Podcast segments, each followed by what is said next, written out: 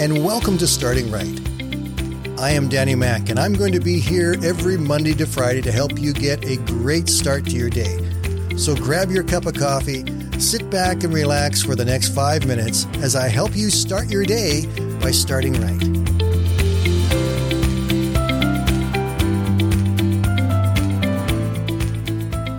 Hey, good morning, everyone, and welcome to Monday. I hope you all had a really great weekend and were able to get to church yesterday. And just related to that a little bit, can you remember this morning what your pastor spoke about yesterday? Do you know what the sermon was?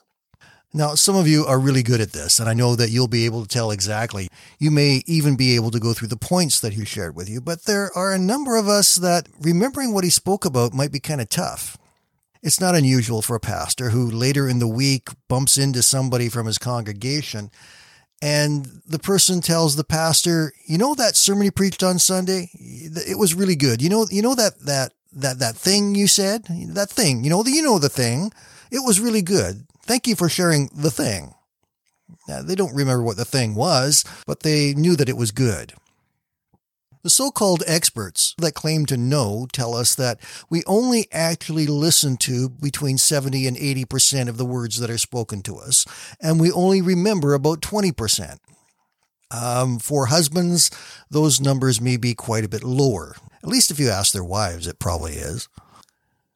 We are also told that in our modern world, the ability to listen is actually on the decrease. People don't hear what is being said very well.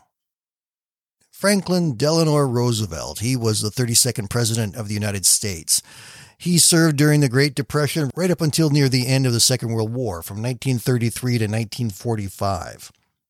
One of the things he disliked with a true passion were the receiving lines at banquets at the White House. As the story goes, he complained loud and long to several people that nobody actually listened to what was being said in these receiving lines. So he decided at one reception to experiment. To everyone who passed down the line, he shook his hand and said, "I murdered my grandmother this morning." The guests responded with phrases like, "Marvelous, keep up the good work. God bless you, sir." It wasn't until they got to the very end of the line and he was greeting the ambassador from Bolivia that his words were actually heard.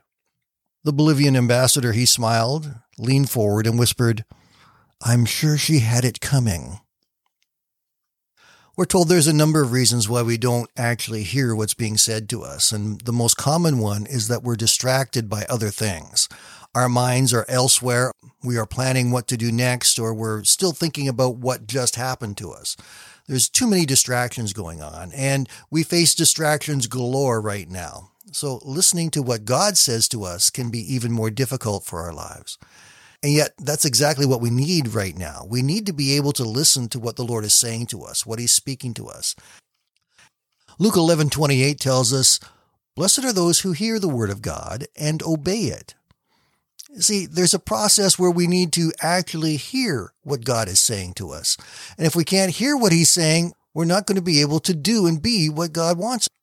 James 1:22 tells us much the same thing. "Do not merely listen to the word and so deceive yourselves. Do what it says." I've heard some people say, "Why talk to God? He obviously is not listening to me because he never answers what I pray." We are promised that God hears. He listens to us. Jeremiah 29:12, "You will call on me and come and pray to me, and I will listen to you," God says. God is listening to us. Are we listening to him? Are we taking time to stop and listen?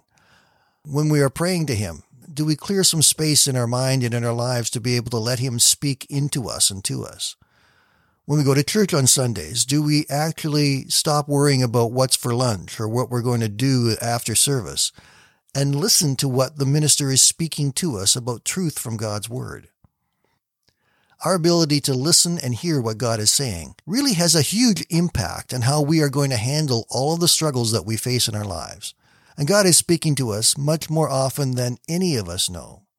Take some time today just to stop, to clear your mind of all the things that are bothering you or calling for your attention, and ask God just to speak to you and listen to what he says. Let him give you the wisdom and the comfort and the strength that you need. and he will do that for you. Be blessed, my friends. Have a great day. We will talk to you all again tomorrow.